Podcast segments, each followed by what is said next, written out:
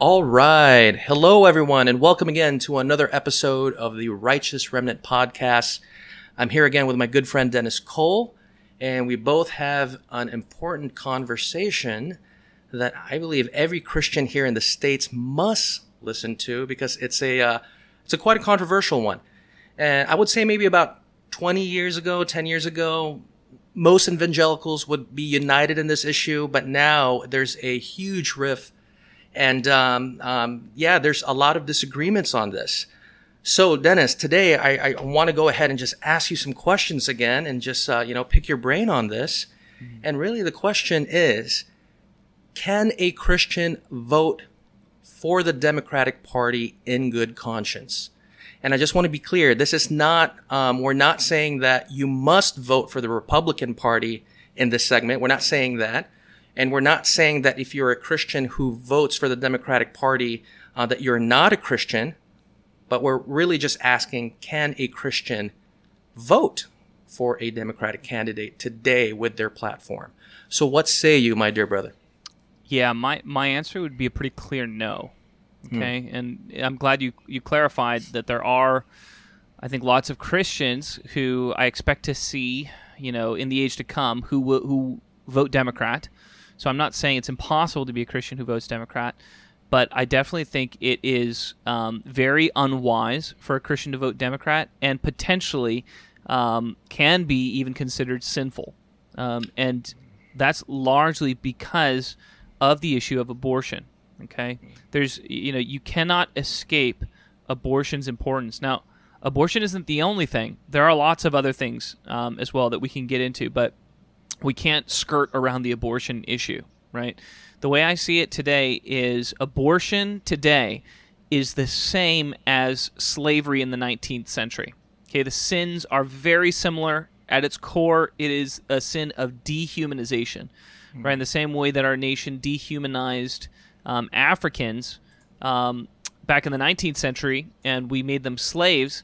Well, the exact same thing is going on today where we are dehumanizing um, babies that are unborn and um, we're doing something worse to them than making them slaves. We are actually killing them in mass. Um, yeah. You know, I, th- I, think it's something like one out of every five babies, maybe higher, in America today is aborted right? We're talking, you know, maybe a million babies a year or something like that still.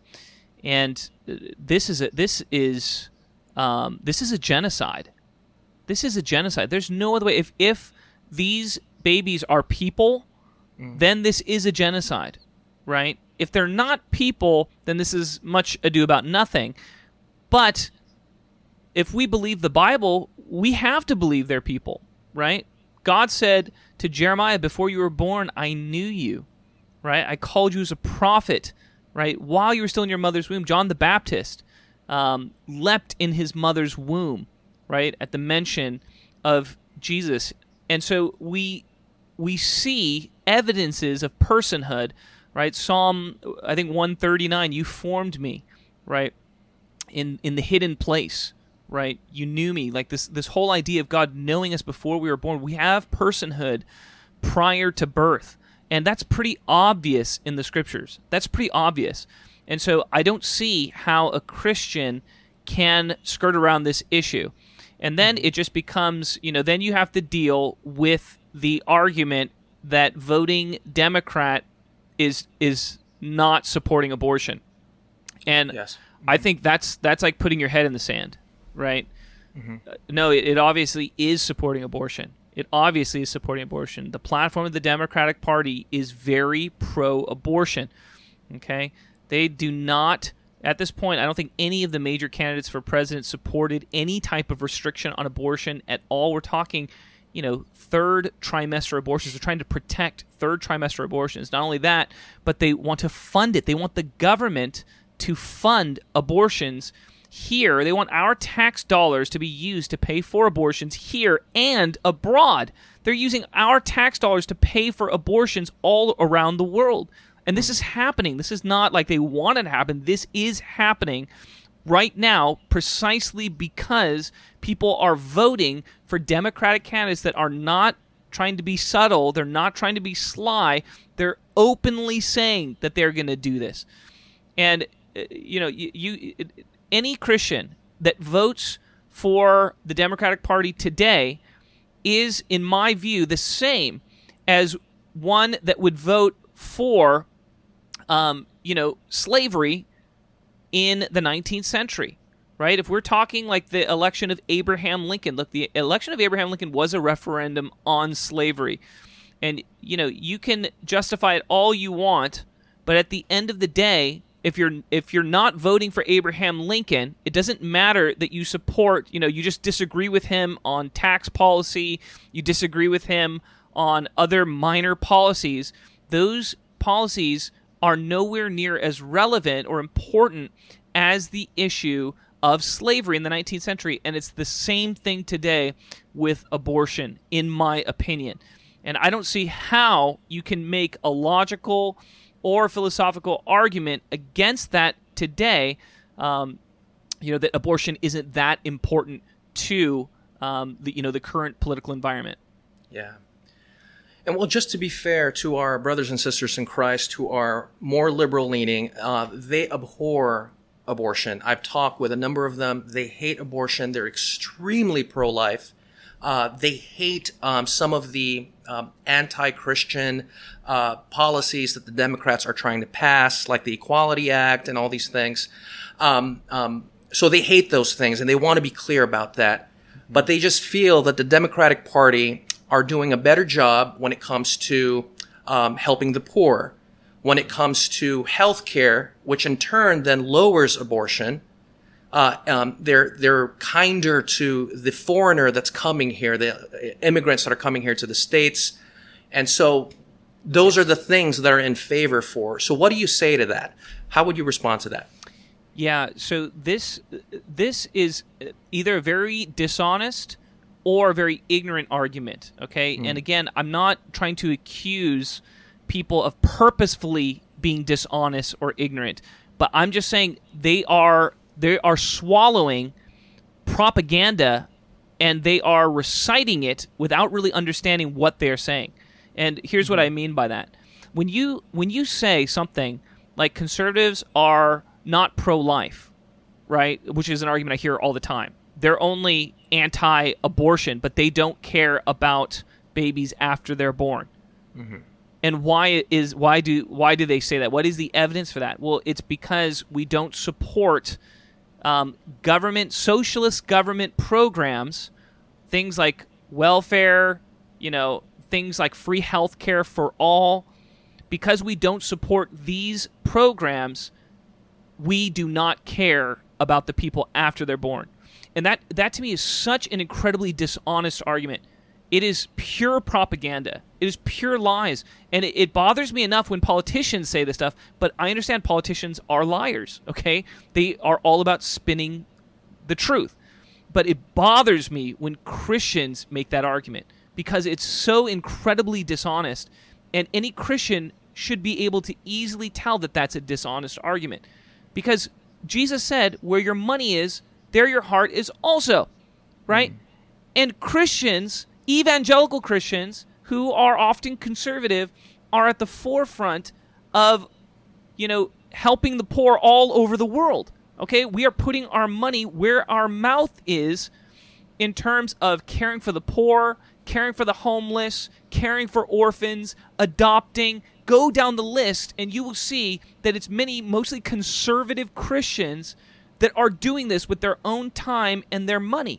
So to turn around and accuse them of not caring for the poor because they won't support socialist policies is the height of dishonesty to me. All right? And it it the reason why people like me do not support socialist policies because we feel like not only are they ineffective, we feel like they are counterproductive. They mm-hmm. actually mm-hmm. hurt the people that they are quote unquote trying to help. Okay? And that's why I don't support policies such as welfare, such as healthcare for all, free healthcare, you know, public healthcare. Free healthcare, that's a lie. It's not free. Someone is paying for it. What we're doing when we you know push for programs like free quote unquote free healthcare for all is we are saying the rich need to pay for it with greater taxation and ultimately you know this we're going to make this whole episode about healthcare policy if I go into the details of this. But ultimately, let me just simply say, I think it's such a terrible idea if we were to do this. It would not help the poor. It would hurt the poor. Um, it would hurt all Americans. That's why I don't support that policy. But to say that because I don't support that policy, I don't care about the poor, again, that's pure dishonesty. That's Yeah, propaganda. And if, if we look at the stats, the data here, um, you know, when Trump was in office, unemployment was the lowest ever for Sure. all minorities, Sure. Yeah. all across the board. If I'm, I mean, I mean, that's what I, I, I saw. I may be wrong, but isn't that the case? That it was the lowest for all minorities, lowest unemployment um, in American history, right? Or in the past 50 years, sure. um, lowest abortions Sure. um, in 2017 and I think 2018 as well. So I, I don't know where they're uh, pulling from with this argument that uh, one of the arguments are that uh, during a Democratic president, abortions are lower. Right. I mean, what are your thoughts on that?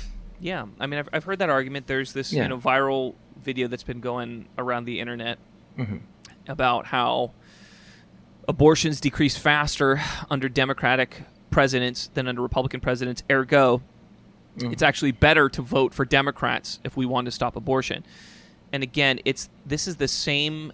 It's the same thing. It's either very dishonest or it's extremely ignorant, in my opinion. And I want to give the benefit of the doubt to people because I understand.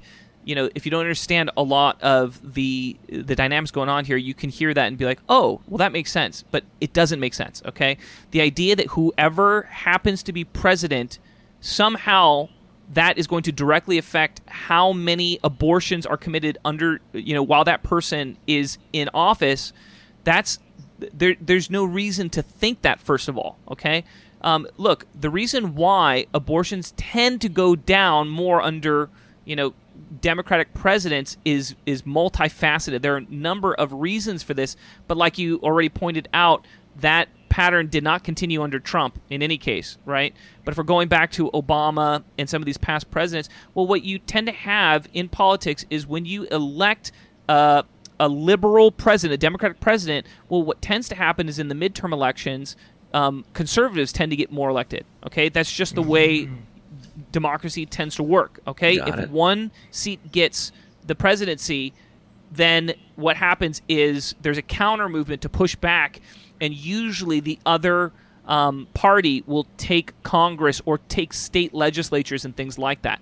And really, that's where you're seeing a lot of the fight against abortion happening. It's happening at the state level where various state legislatures who are conservative, okay, are passing restrictions on abortion in many of these states, okay?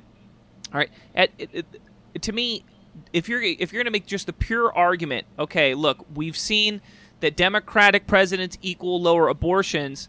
I mean, you basically have to make the argument that even though these Democratic presidents are trying to fund abortion, are trying to champion abortion, meaning they, they refuse to condemn it, they're going to talk about how important a women's right to health care is. That's you know that's a pseudonym for abortion, things like this. They're going to be championing it and trying to promote it, and this is somehow causing abortions to decrease, right? It, it, it- I would just encourage believers, come on, come on, right?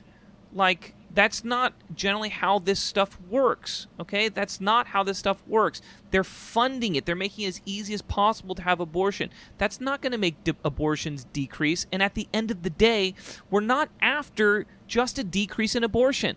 Mm-hmm. Okay, like Yeah. this idea that hey, we've got uh, we have a Democrat in in power, and you know maybe I hope that will make abortion decrease another two percent or something like that. That's not our goal here.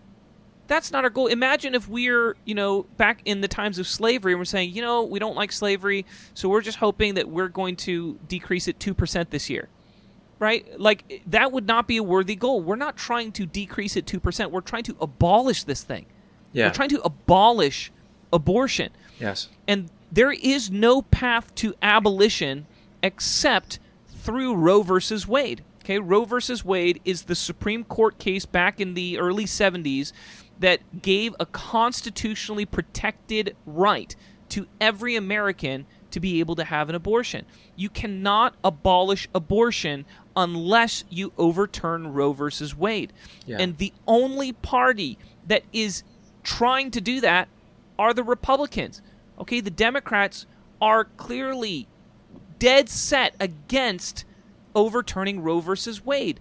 So if you want to abolish abortion, there is no alternative right now to the to the Republican Party. Okay, and if there's a if there arises another party that's even more pro, um, you know, uh, excuse me, more pro life, then sure, I would be open to voting for them. But that sure is not the Democrats. Okay, Yeah. Like the Democrats are protecting Roe versus Wade with all of their effort. And so any support for the Democratic Party right now is enshrining this legislation that will ensure that abortion can never be abolished in our nation. Yeah, yeah. And let's just say that uh, there are good democratic policies that benefit the country. You know, I mean, that's debatable because we're conservatives, we're going to say that. But let's just say there are some that's good. But you have this one thing, though, that's so evil, Yeah. that's so egregious that it has to be a disqualifier. And I don't want to use the word abortion here because I feel like it minimizes what it really is. It is a, a legalization of baby genocide. Absolutely. So That's that's exactly what the it is. Democrats are trying to advance. So that's what they are propagating, and that's what they're celebrating, even after birth. There's a lot of Democrats now that are trying to uh, push for after birth abortion, which is, oh my gosh. Yes. So I guess that's my question to more of our, our liberal uh, brothers and sisters is that is this not a disqualifier for you? It absolutely should be. It, it should absolutely be. I look. I have made a personal um, commitment. I will not vote for a pro-choice candidate in any capacity. None. I'm not going to do it. I think every Christian should make that commitment that under no circumstance will I support a pro-choice candidate. And again, there are other criteria, but we're going to say that's a deal breaker.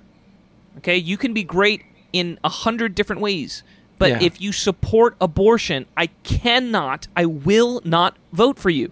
Because at the end of the day, I'm going to be held responsible by God. And I think this issue is that important to God. And Paul, this is, you know, the other part of this that I think there's a lot of confusion in the church over what is, you know, uh, what are the major issues to God and what are the minor issues to God, right?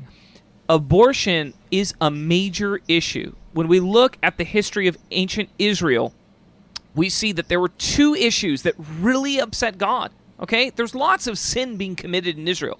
But you're going to see again and again, there's two issues that God is going to bring up, right? One is idolatry, right, with ancient Israel, and the second is sacrificing children to Molech, right? This is the thing that really upset him. And and it's understandable why. It's totally understandable why, because these are the most innocent members of our society. They're the ones that we are to be protecting. When Scripture talks about defending the innocent, right?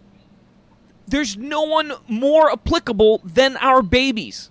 Yeah. There's nobody more applicable. They cannot speak for themselves, so they need others to speak for them. If we're Yeah. fighting for the oppressed, there's nobody that meets that criteria more so than the unborn today. So I believe this is a major issue in the sight of God. I think that we are subjecting ourselves to serious judgment if we do not have national repentance on this issue. And Abraham Lincoln, in his second inaugural address, he was pretty clear that the Civil War that we fought in the 19th century was a judgment for the sin of slavery. And on that, I think he was 100% correct. Okay? Hmm. My question is what is the appropriate judgment for the sin of abortion? I think it's going to Yeah. be much worse if we don't repent. And what we had with the Civil War was we had at least a partial repentance, right? The Second Yeah. Great Awakening really lit a fire on the abolition movement. And because of that, roughly half the nation repented of abortion. But because there wasn't full repentance, we had a judgment that was still very terrible, right? Yeah. 2% of the nation, one out of every 50 people was killed in America through our Civil War. Imagine what the toll would have been if there was less repentance uh, than that, right? Well, that's what we have in a, uh, with abortion right now, and I think the sin is greater. I think the sin of abortion is a greater sin than the sin of slavery. So I, I'm very concerned about this, but what's going on is there's mass confusion in the church right now, and that's because of a counterfeit justice movement. Mm-hmm. Okay? The counterfeit justice movement, all right, is this idea that minorities are oppressed in America today. Okay? If we're talking like black people, brown people, gay people, women, that these people are greatly oppressed in America. And this narrative is so strong right now that many Christians have bought into this narrative. And because of that, they're confused. And so they feel like, hey, I like what the Democrats are doing in fighting against this oppression against minorities. I like what the Republicans are doing fighting against this oppression of babies. But because I like both of them, I'm caught in the middle and I'm confused. I know many Christians that are Yeah. in this place right now. Yeah. And I just need to say this as strongly and as forcefully as I can. This is a counterfeit justice movement. Okay? It is Marxist at its core. Okay? There is a reason why hundreds of millions of people fell into the lie of communism in the past generation. It's not because they're idiots. It's not because they were fools. It's because this ideology is very powerful.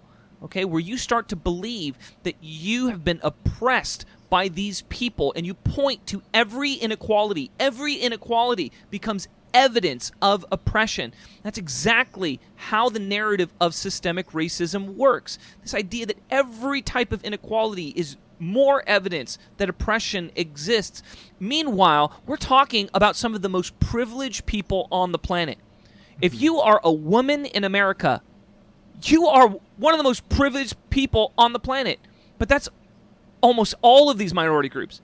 Yeah. Okay? If you're gay in America, you are one of the most privileged people on the planet. If you're brown, okay? If you're black, guess what? Black Americans are the wealthiest black people on the planet. All right? This it, to argue that I'm being seriously oppressed, it is such a deception. And that deception has become so influential in the church because of liberation theology that it has caused mass confusion where the church now cannot mobilize effectively against abortion to fight abortion. And look, I have to say, I think it's going to bring judgment on our nation if we don't get clarity on this issue. Dennis, you mentioned liberation theology. Can you unpack that for our audience a little bit? What what is liberation uh, theology, and how does that tie in with um, Marxism? And then we're going to pivot back again uh, to uh, abortion and the Democratic Party. But just just for a little bit, can you unpack that for us? Yeah, liberation theology is a theology that was developed in Latin America, I believe in the 1960s, 1970s.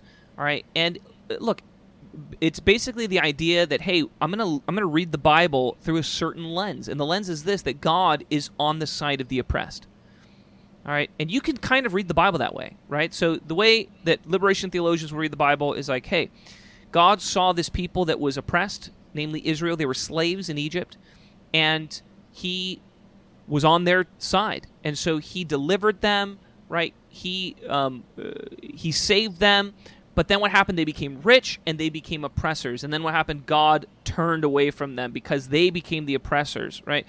And they read through this type of a lens. And the problem with it is it becomes very um, intermeshed with Marxism. So almost always what you're going to see in liberation theology is that the answer is government, right? Government, we need government to implement these policies. We need to give the government the power in order to enact equality in our society, right? So it's generally what's going to argue is that we have to increase taxes, we have to take more money from rich people to even the playing field of equality, right? And there's going to be a lot of fighting for this type of thing. And so there's always been this idea that liberation theology is a type of socialism, it's a type of Marxism, which it is, okay? Which mm-hmm. it is. And, you know, classic liberation theology was not that effective in America, but just like, you know, classic Marxism wasn't that effective in America until it got reworked through the lens of race. All right? So we understand how, you know, classic socialism was, hey, the the the workers need to rise up against the capitalist owners. And you know, in America that wasn't that great. But when critical race theory was developed and they took that classic Marxist formula and reinterpreted it through race. Now mm-hmm. that became an extremely powerful um, story in America. Okay, now the story is white people have oppressed black people. Okay, and black people need to band together and fight for power, right? Well, that becomes much more um, compelling in the American context. Well, that's the same thing that happened in liberation theology.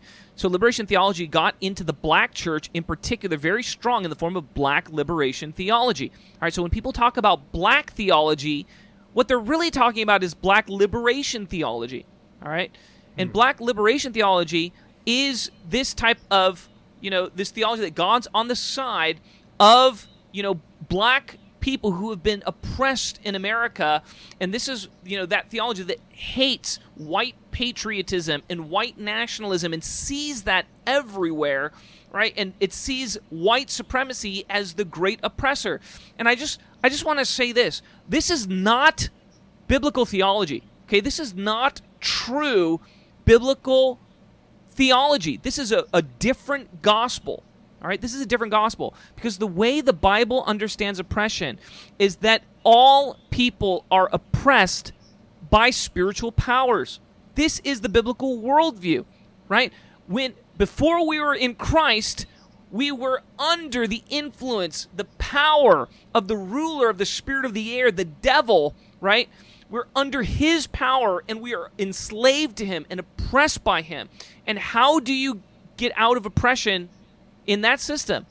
Well, you put your faith in Jesus. You give him your allegiance. Now you're translated out of these hostile kingdoms into the kingdom of the Son. Now yeah. you have an inheritance with Christ in eternity, meaning this. If you are a black Christian, my question to you is Are you oppressed? And if your answer is yes, I am oppressed, then I tell you, you're living under a different gospel.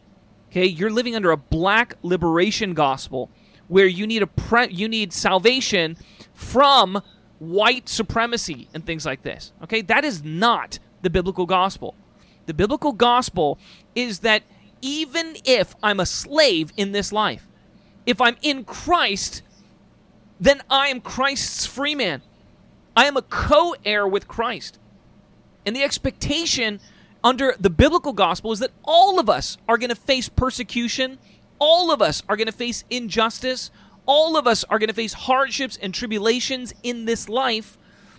But if any man is in Christ, he is a new creation. And the old has gone and the new has come. And my identity is no longer in these old things. That's why Paul says all of these privileges, all of these things that I used to consider valuable, I now consider them garbage compared, right, to knowing Christ. And that's the whole idea here. When Christians are like, hey, our focus is we need to set people free from poverty.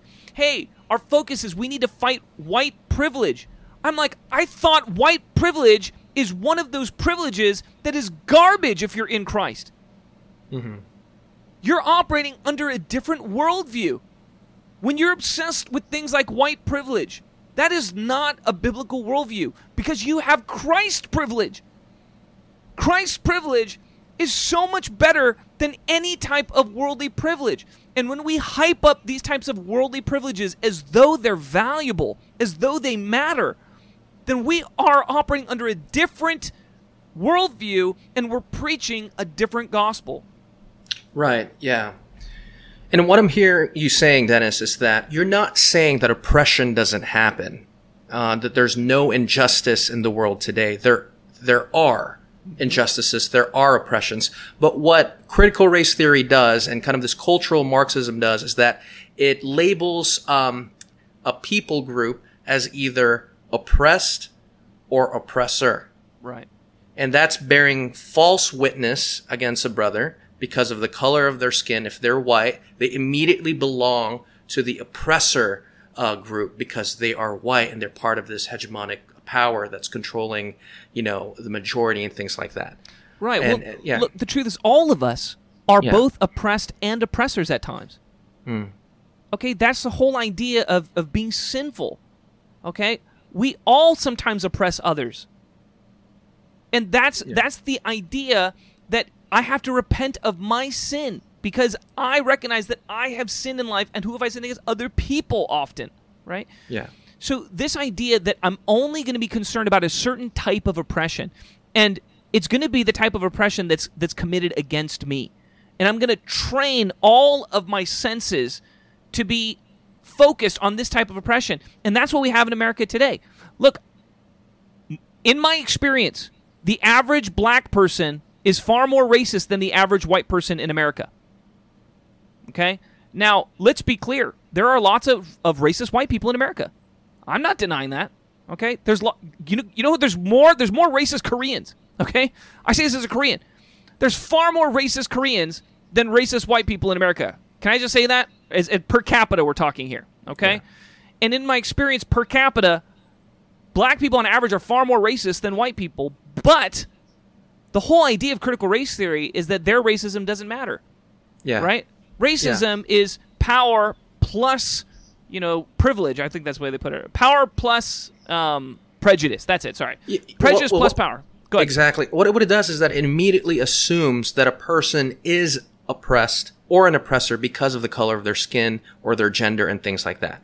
Right. Which is so anti-biblical. well, That is what it's trying to do is it's yeah. just trying to it's it's putting people in tribes and camps.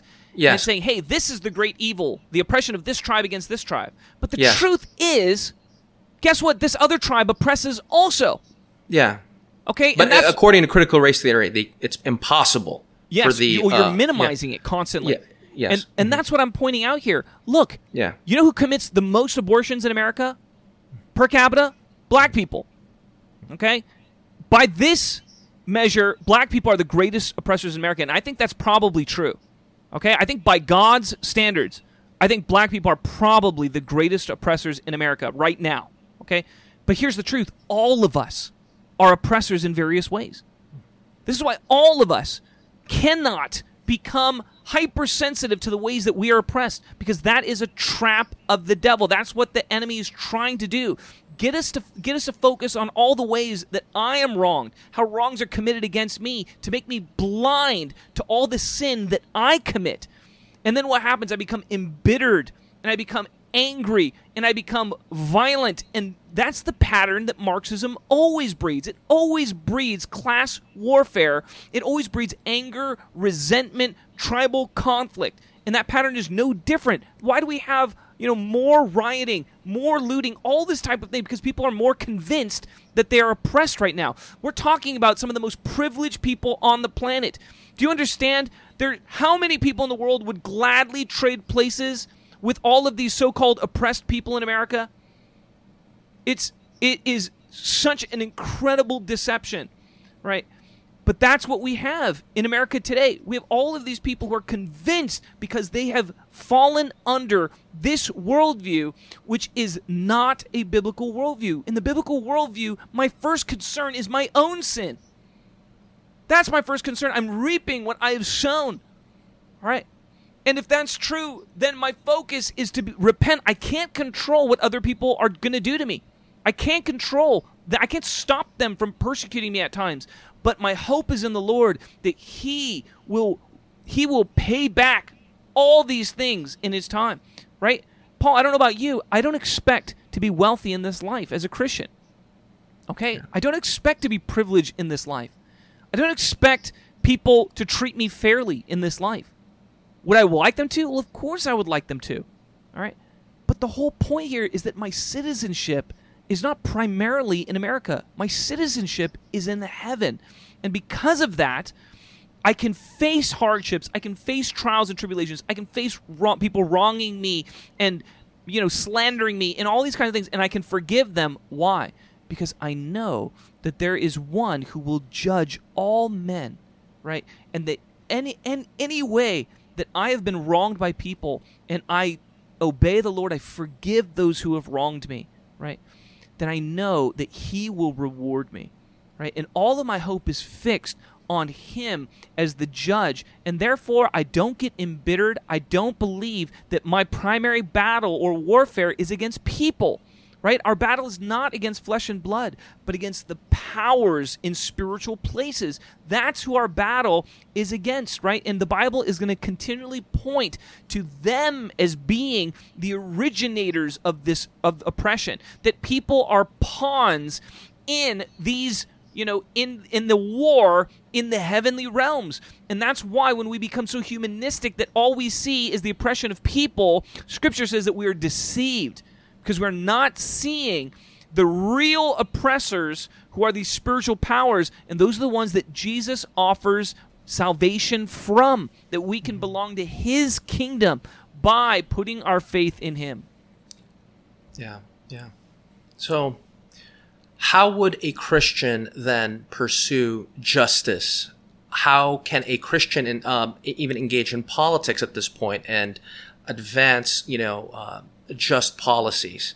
Yes. So what would what would you for, for, for example you have our our Christian liberals who want to help the poor. They want to uh, help uh, the immigrants that are coming in this country, uh, regardless of the arguments on on which is better, the Republican or the uh, liberal policies. Their heart is in the right place. They yes. want to help the poor. They want to go ahead and make it better for the country. Yes.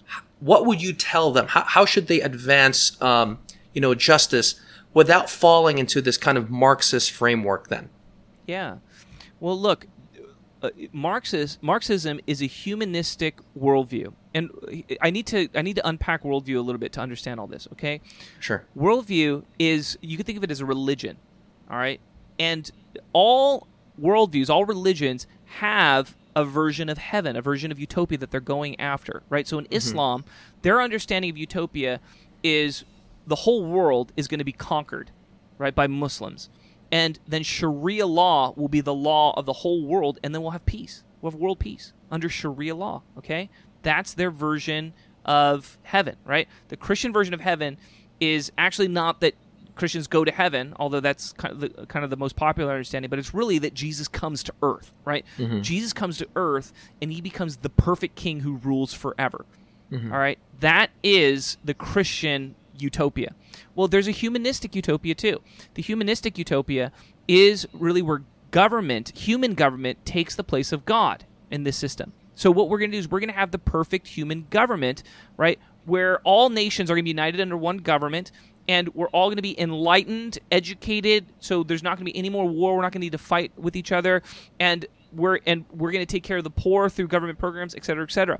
And so this is a worldview where the government replaces God in many of these things. What I'm getting at here is this Jesus said, You're always going to have the poor with you. Well, one of the things that socialism is, is, is preaching is hey, we don't need to have the poor with us anymore. Mm.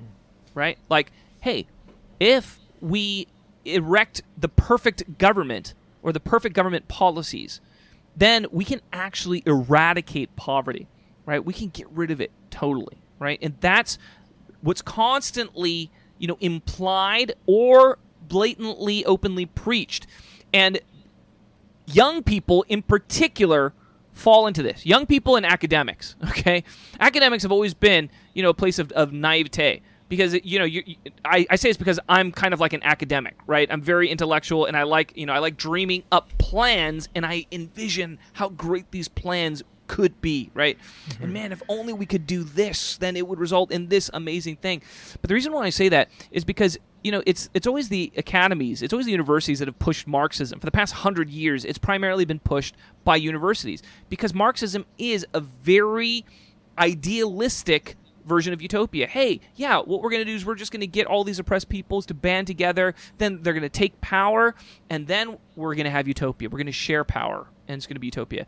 Now, it's very, it's always fuzzy on the details of how exactly you're going to do that. You know, Marxism is always better at tearing down than it is at building up.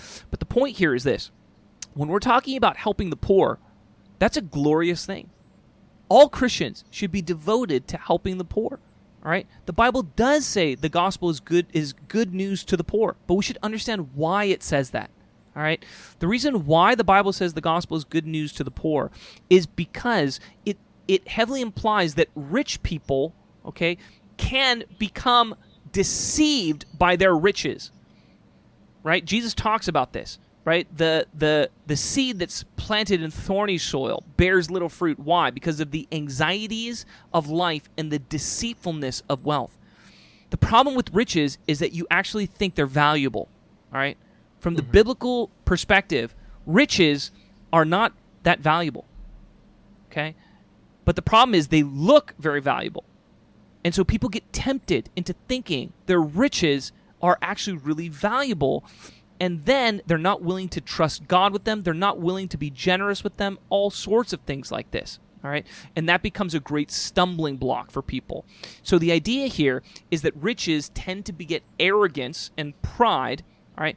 And poverty tends to lend itself towards having an open heart or a humble spirit. All right. That's why the gospel is good news to the poor, because the poor are more open to receiving the gospel. And that's generally true. Okay? Right. Now, here's the great irony of things America is so fabulously wealthy that even our poor people are ultra rich by global standards. Okay? Mm-hmm. And that's one of the reasons why the gospel is so rejected in America today. It's because we're so rich. Like, where are the mission fields where the gospel, people are open to the gospel? They tend to be in poorer nations, all right? Mm. Generally speaking.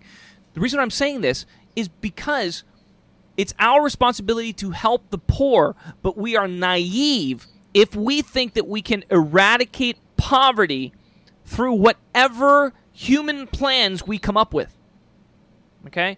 If we mm-hmm. think that, hey, if we just do this, and I've, I've studied lots of things to, to try and eradicate poverty, things like microloans, right? And things like various government policies to help poverty and things like that. If we think that these programs are the means by which we can completely eradicate poverty. That is a type of idealism and naivete. Okay? No, you cannot eradicate poverty like that. All right? You cannot. We are unable to do that. And the reason why it's important to understand that is because when we are helping the poor, we're not helping them with an expectation that we're going to be able to fix poverty everywhere. That's what lends itself to to Marxism, right? To these utopian mm-hmm. humanistic ideologies. No, when Christians okay. help the poor, we're helping them understanding that this is a temporary relief. Okay? We're helping them in hopes that they would receive the real treasure that we have. Okay? The real treasure that we have is not our money, it's not our food. It's not our medicine. It's not our expertise. Okay? These are lesser treasures that we have. These are minor treasures that we have as Christians. Okay. But if we just give them some money or some food and that's all we give them, then we are not helping them receive the greater treasure that we have, which is the gospel. Okay? People's hearts are opened up by humanitarian aid, by compassion but the hope for the Christian is that our compassion would show them that we love them, that we don't value these things as much as we value them, and hope that they would receive the real treasure that we're trying to give them, which is Christ. Got it. Got it. Well, to push back a little bit, the Christian yes. liberal would say, We understand that, Dennis, and we agree with you. We understand that the riches in this world will fade, However, we're still commanded by God to help the poor. Mm-hmm. And one of the ways that we see that we can help the poor is through governmental policies. We're not advocating for a utopia, um, you know, because only utopia can be achieved when Christ comes to earth, mm-hmm. but we are obeying Christ in helping the poor. Mm-hmm. And um, the yeah. Democrats are just doing a better job at it. So, what do you say to that? Yeah, I would say you are despising the wisdom of our forefathers who try who their number one thing was to pass down this point of wisdom and you're despising it by embracing that philosophy. Okay? And what i mean by that is this. The, the founding principle of our nation is liberty. Okay? Liberty. And the question when you're talking about liberty is liberty from what? Right? And the answer is liberty from the government. Right? That mm. is the founding core philosophy of our nation's creation. All right? We fought a revolutionary war to pass down the value of liberty to generations that came thereafter, right? Because the belief of the founding fathers was that governments use propaganda to say, hey, we need more power to help people, and then they use the power to oppress people. That was their core belief. All right, I believe it was Locke or Hobbes. I think it's Hobbes. I can't remember exactly, but he said, you know, power corrupts, and absolute power corrupts absolutely. All right? that mm-hmm. was well believed by the founding fathers, and so the whole idea here was that tyrants throughout history always argue that they they want power to help people. All right, everyone makes that argument. The problem is people are so flawed that they inevitably use the power and they become more oppressive than helpful. Yeah. So the whole idea was that we want a weak government. All right, we want a weak government, and they put in all of these safeguards. Right, we're going to break up the government into three parts. Right, legislative, executive, judicial, and they're going to fight amongst each other. And then we're going to have them fight amongst the state governments and then the local governments. And then we're going to have them rotate so no one's in power for too long. They have to be elected every four years, right? And then above them all, we're going to put a constitution. And I always tell this to my kids the Constitution is the, is the king of America. All right? The king of America is a piece of paper. And the piece of paper is to protect us from people who claim that we need to give them more power and money in order to help more people. All right. So, what I'm getting at, Paul, is this. When we say that the only way to help people is to give the government more power and money, we are despising the wisdom from our founding. We're despising the inheritance of our founding fathers by buying into that socialist propaganda. It is propaganda. Why do you need to go through the government? Is my question. Why? Why would the government be the best tool to help the poor? All right. The answer is it almost never is.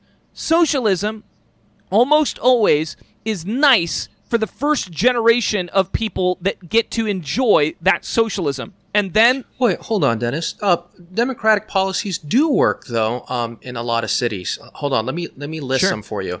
Yep. I'm so sorry, I can't think of any. Actually, I'm sorry.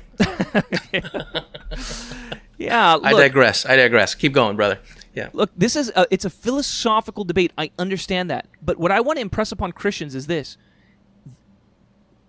our founding fathers wanted to pass down this wisdom so badly this is why they fought the revolutionary war right was to end feudalism was to put an end to feudalism which is the idea that we needed to have nobles. We need to have people who are better with more education and more money and we needed to and who we should they should tax us because they know better than we do.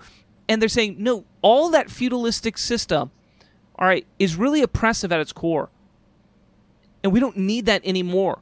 And what we're essentially going back to is we're going back to that type of system with socialism, where we're saying, hey, we're going to put our trust in this human government to take care of us. And mm-hmm. all of this is the the founders would scream, no, do not fall into that. Right? No.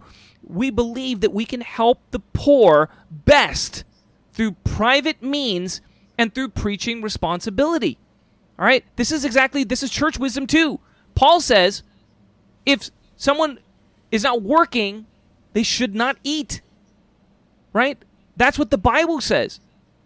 And why is that? Because you need to suffer from your own sinfulness in order to learn important lessons. Right? But what we do when we entrust ourselves to a socialist system, it seems like it's helpful, but it's not helpful. It actually destroys. And just to give like, you know, the reality is we could spend like multiple episodes just on every individual piece of policy, right, to break it down and talk about how this works out in practice. But I just want to give a simple analogy because I think it helps, right? I tell people like when you're 18, right, you should you should not live at home. You should not live at home anymore, right? You should not have your parents be taking care of all of your bills, right? Paying for everything. And I know a lot of people who that's exactly what happens to them. They're living at home, their their parents are paying for everything, and here's the problem with that. You never need to provide for yourself. And because you don't have that need, you can't summon the motivation to actually work hard to become resourceful to do all that. Like you have to become independent.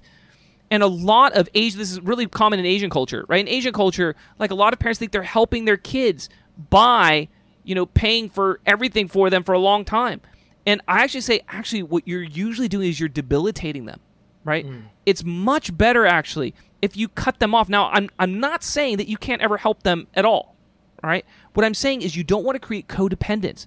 Codependence right. will cripple the, the maturation process for a young adult, right? Mm-hmm. It's actually way better that they go out on their own and they suffer a little bit, right? And they they have to figure things out. Why? Because what they'll start to do is they'll start to access all of their resourcefulness. They'll start to get real motivation, right, to work hard in all of these things. And those things are yeah. valuable. So I'm just giving a very simple analogy and metaphor because it works the same way with government, right? When we keep making arguments that we need the government to provide and to care and to do these things, what we actually end up doing is we end up crippling huge portions of our society. When we look at the war on poverty in the 1970s, right? It had a devastating effect on the black community in America. It incentivized, right, couples not to marry or to divorce because they got bigger paychecks if you were single than if you were married. All right, it is directly responsible for a lot of the brokenness in the black community, which starts to skyrocket after the 1960s, largely because of these types of policies. So I'm saying when you blindly make the argument, no, no, no, this is all help the poor, and if you don't support these policies, it's because you don't care about the poor. Again, if you're preaching that, it is number one so dishonest, but number two, I would argue you're actually hurting those people. You are hurting the people that you are claiming to help. And that's what I think most of these democratic policies do. They actually hurt people that they're designed, quote unquote, to help. Yeah, but but a lot of our our our friends on the left are you know, if I talk to them about socialistic policies and how Marxism now has crept into the country they just kind of like, okay, there you go again, you know, with your Marxism word and uh, your socialist, uh, you know, um, uh, you know, thing that you throw at us all the time. Sure. They're they're having a hard time believing that Marxism and socialism has really dominated um, democratic policies, uh, or has crept in uh, in, uh, in a big way here in America. and what they do is they compare it to Venezuela. They compare it to China, they compare it to North Korea. To communism. We're not the yeah, well, we're not those countries. So how how could you say that we're becoming, you know, um, socialistic, and we're not even close to becoming like those other countries that have been infected with socialism? So what do you say to that? Well, look, the the nature of socialism is that the answer is always more socialism. Let me. My question is this: Okay, when will we yeah. have enough socialism? Like, how about when half of our federal budget is, you know, public services to help the poor. Would that be mm-hmm. enough? Because we're at two thirds right now. Do you understand that? Right. Two thirds of our federal budget is social services yeah. to help the poor. Hmm. So I was I like when exactly are we going to have enough socialism to where now we're here? And the answer right. is never.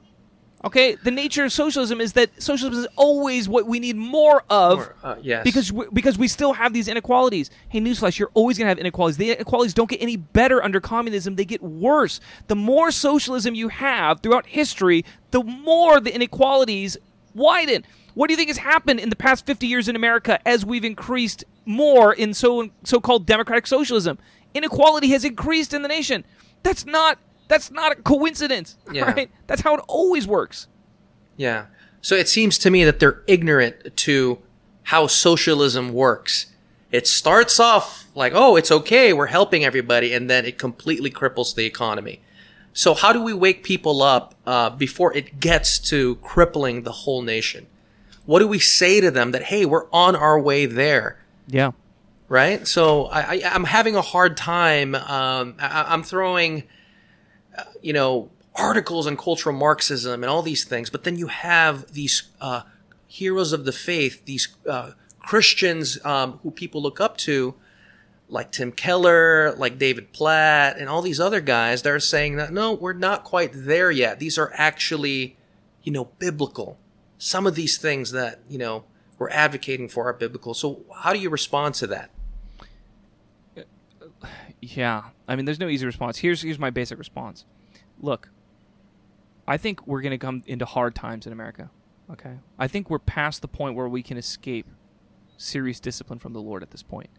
Mm. I think we should have an expect expectation that we're going to come into very difficult times in America. And here's the thing: like Americans don't understand. We have been so blessed. We've been so blessed.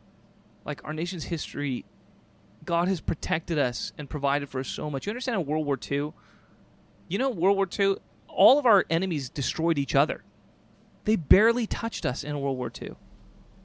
Right? Like 80% of World War II was Germans killing Russians and vice versa. All right, the Eastern Front, if you've ever studied that war, that's where most of the bloodshed was happening, right? Uh, we got nuclear weapons from a German scientist that immigrated to America so that we didn't have to invade Japan.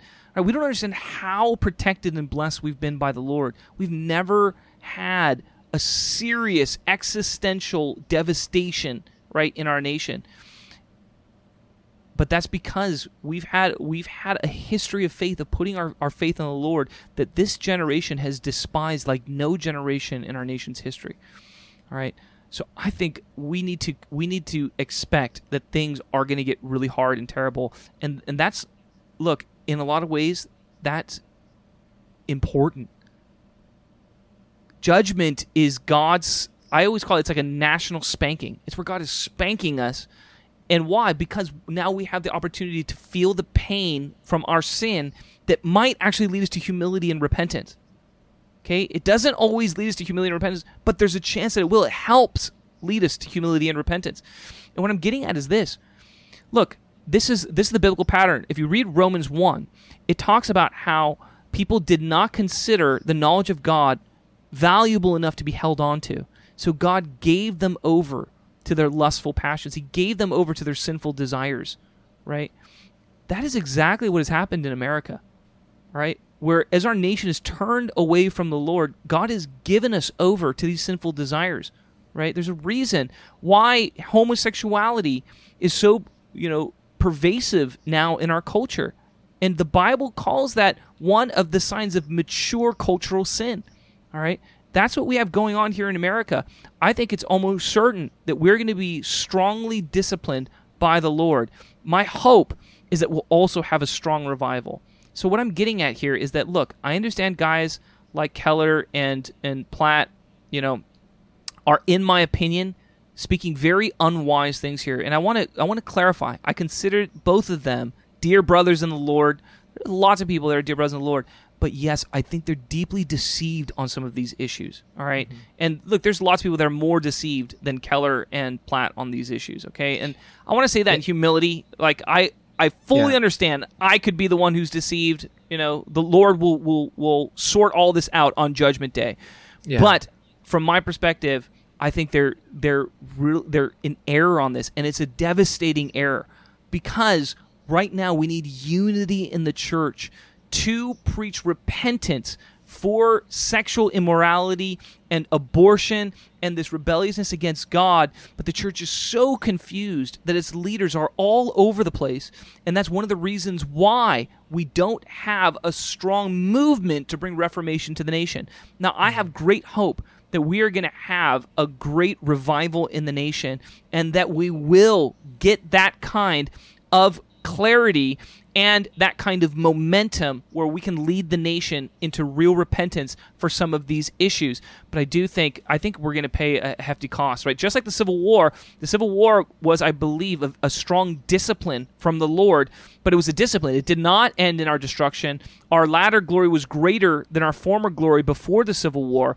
So even though it was a harsh discipline, it was it was received and we we it did see a repentance of of slavery in the nation. And I'm yeah. hoping that we will also have repentance from abortion. But yeah, it might be very painful. Okay. So all I can say, Paul, to this is look, we're going to do our best to try and convince as many believers as we can. But I'm not an, I'm not under you know the the the belief that we're going to be able to convince everybody just with our words and stuff like that. Look, John the Baptist could not convince everybody. Jesus sure. could not convince everybody. All right th- this is this is the idea of a wicked and perverse generation. They resist the call to repentance, right, from what the Lord is calling for. And a huge reason that is because they become deceived, right? Like when we're looking at Jeremiah, Jeremiah was telling Israel, hey, we have to repent over idolatry or God is going to exile us, right? And Jeremiah got really, really political, right? He was like, Babylon, we need to surrender to Babylon. You have to understand that was the biggest political issue in Jeremiah's day, right? We need to surrender to Babylon. Babylon is God's chosen servant to bring judgment on us. And he's preaching this, but what's happening? The nation is hearing from all the other voices in the nation. And all the other prophets are saying, no, no, no, we are the beloved of Yahweh. He loves us. He would never let us fall to Babylon, right? He's calling us to fight against them, resist them, right? Because we he loves us and we're the apple of his eye, right? And Jeremiah right. is saying, no, he's telling us to repent. And if we don't repent, he's going to give us over to the Babylonians. And this is the same situation that we have in America today. We have so many voices saying different things that's very difficult to discern the voice of God in terms of what he's actually saying to the nation right now. Yeah. And just to be clear, I'm not, I, you know, I, I want to say that I'm not calling Tim Keller or David Platt Marxists or that they are advocating for uh, ungodly uh, policies or anything like that. Uh, they absolutely abhor uh, abortion um, and and all those other things. Right. But I guess what I'm saying is is that they are saying that you have liberty in conscience to vote for a party that propagates these things, that advances death, celebrates death, socialism, and all these other things. I'm just confused as to why you have these heroes of the faith not right. seeing not seeing that. I mean, they probably see it, but why are they saying to other Christians it's okay to vote for that? Yeah. Right? Or vote for that party. Yeah. Because and the argument is, is that they're yeah. Yeah. There's a lot. Yeah. Right? Like yeah. John Piper. John yeah. Piper was hinting at that very strongly, right? That it's okay to mm-hmm. vote Democrat. Um, I think there's a lot. I think there's mass deception on this issue. Like these are men of God mm. that are great men of God overall. Okay, but yeah, I think there's a lot of deception on this stuff right now. Can you give us any examples in the New Testament where you, you, have an apostle that were deceived about an idea or something like that? And how did how do we approach something like this?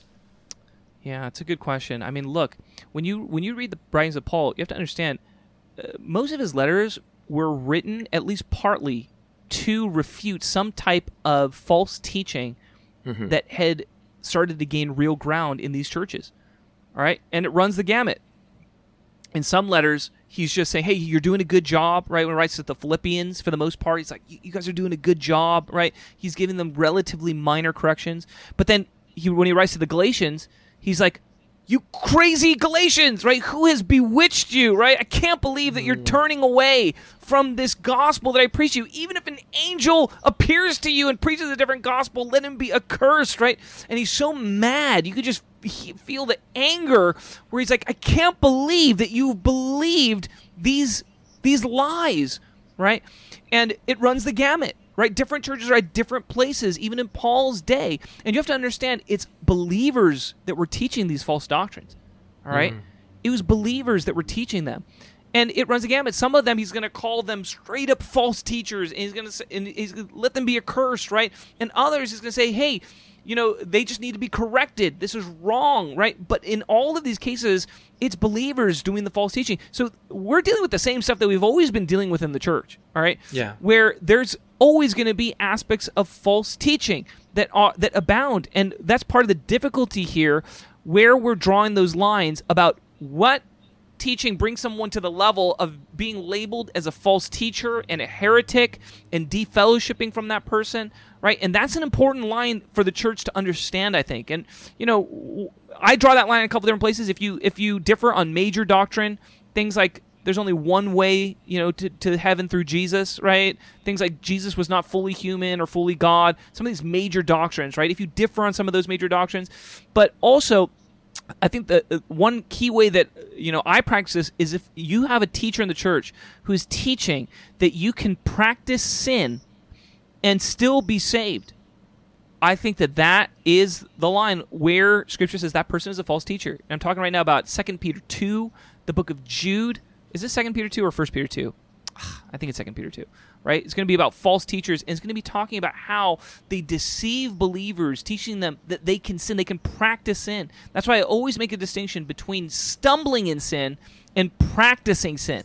Right? I think the scriptures make that distinction that we all stumble in sin at times, right? And we repent and we try and live holy, right? But we might stumble in again and we repent. And I think for believers in that position, there's mercy and there's grace. This is one of the great things about the blood of Jesus.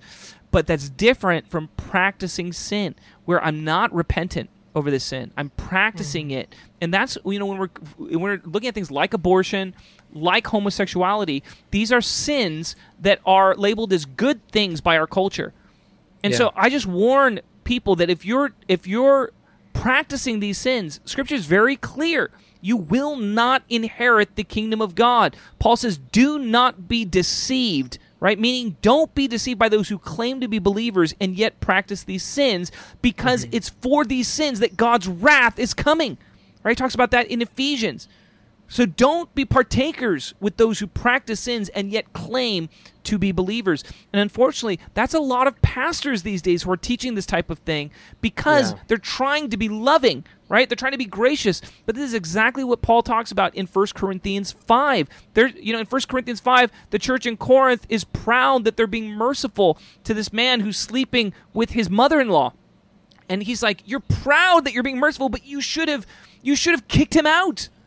Don't yeah. you know that a little leaven leavens the whole lump? I have already passed judgment on this man. I've handed him over to Satan for the destruction of his flesh, that he might be saved. Why? Because we need to shock him so he realizes how evil what he's doing is, so that he repents. And if he if you kick him out and you show him, hey, this is how serious this is. You're not allowed to fellowship with us anymore. Then he might wake up and he might be like, oh my gosh, this is really wrong. And he might repent and then he can be saved. That's the, that's the idea in the heart here.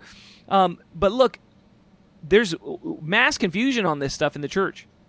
Yeah. So let me let me ask you this, Dennis. You you said earlier that if a Christian votes for a Democrat, they are practicing sin.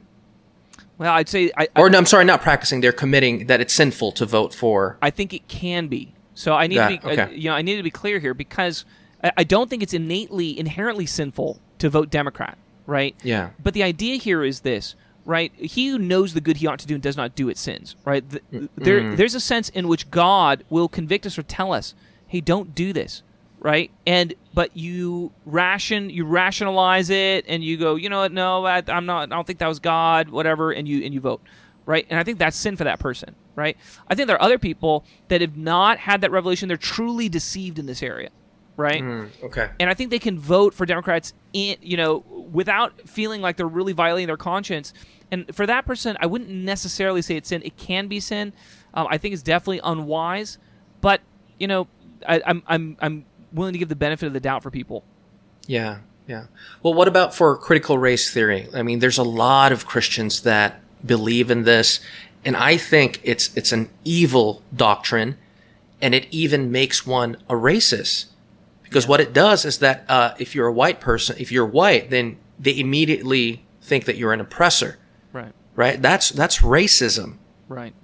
So how should we approach something like that? Do you know what? Yeah. What should pastors do? Uh, yeah, I think we. I think pastors should be speaking forcefully mm-hmm. against this stuff, right? And I'm really appreciative that there are lots of mm. pastors that are speaking forcefully against this stuff. You know, for whatever reason, it doesn't seem to be the most famous pastors in the nation, right? I don't know yeah. why that is, but lots of pastors are speaking out against this stuff. You know, the presidents, the six presidents of the Southern Baptist um, seminaries, all condemned critical race theory, right? So I appreciate that there are strong voices speaking passionately against these things.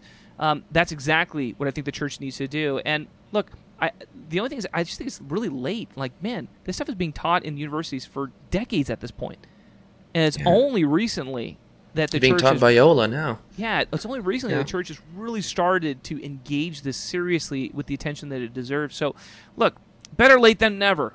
It is late, in my opinion, right? right? But I'm glad we're starting to really um, combat this thing now. Got it. Well, just to, to sum it up for us, Dennis, I know we talked about a lot today. Just to sum it up, just give us quickly again those reasons why a Christian should not vote Democrat. Yes. Look, I'm, I'm, I'm just going to make it as simple as possible. I think there's two main reasons. Okay. Yeah. Number one is the abortion issue. All right. Do not be deceived. If you're voting Democrat, you are supporting abortion. Okay. The Democrats are openly trying to protect Roe versus Wade, a constitutional right to an abortion for every American. That means we cannot abolish abortion in America without overturning Roe versus Wade. All right. And we can't do that as long as Christians are voting Democrat. Okay. And number two, they're funding abortion, right? With our taxpayer dollars. They're protecting organizations like Planned Parenthood, all of these organizations that commit abortion, they're openly championing them. Okay, the whole ideology that abortion is a woman's right or women's health that's all being championed by the Democratic Party. So the idea that you can vote for them and not be supporting abortion is not true. Okay, so that's number one. All right, number two is you're despising the wisdom passed down by our founding fathers. All right, and this is a real thing about inheritance like we uh, wisdom has to be passed down through the generations. This is what god told the israelites right? In deuteronomy 8 deuteronomy 6 all these places right? Like tell your kids about what i did right? Pass down the wisdom right?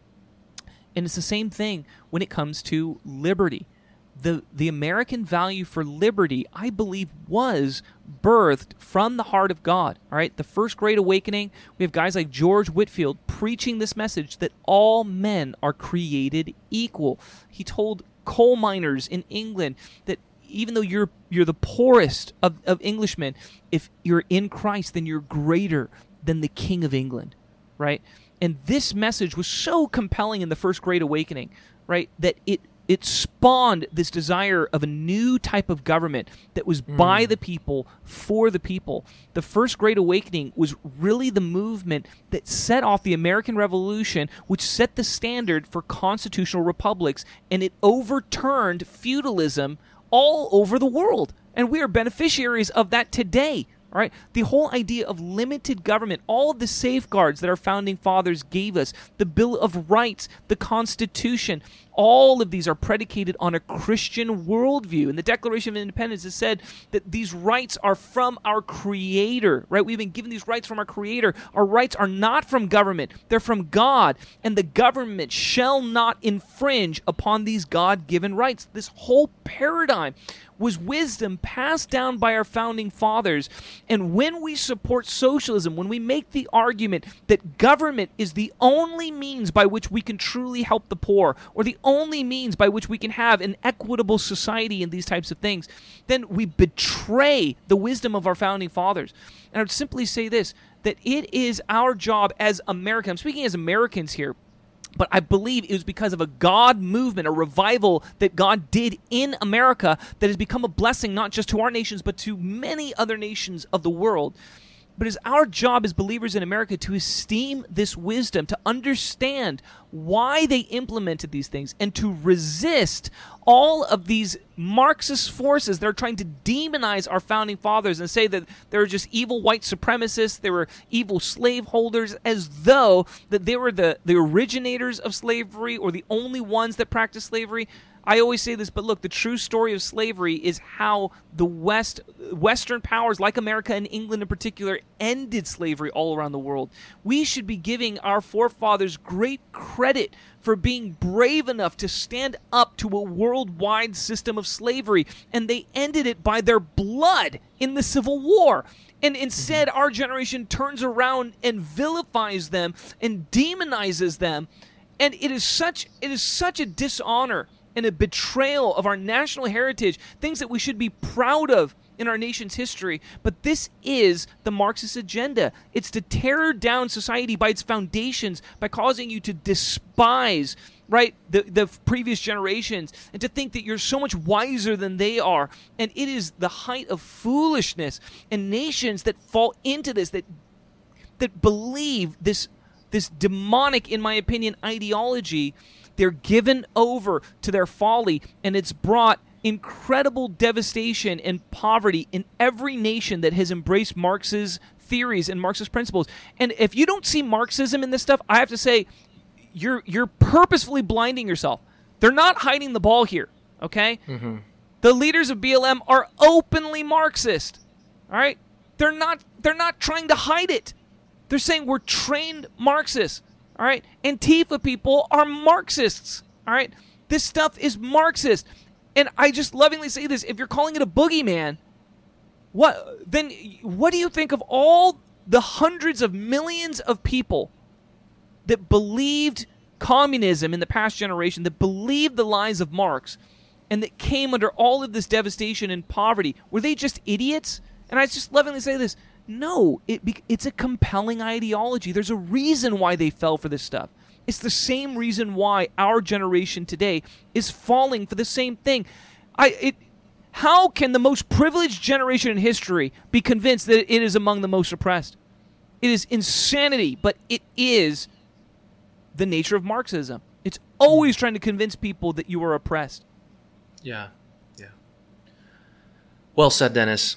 Thank you so much for unpacking all of this. I know this is a uh, extremely controversial issue in this time, and so uh, I do hope that we we have some guests that would join our podcast, and you know we. We hope that we're not creating a straw man here. Um, so, if there's anything here that we said that was not fair to uh, the liberal side, we invite you to come to our podcast. We'd love to talk to you and unpack a lot of these things. Um, but yeah, um, just to be clear, Dennis, you're saying Marxism is real? Yeah. it's very real. Yeah. Thank you, brother. Now, I really appreciate you taking the time to unpack all this, man. And uh, I look forward to our, our next conversation. For Thank sure, you, man. brother.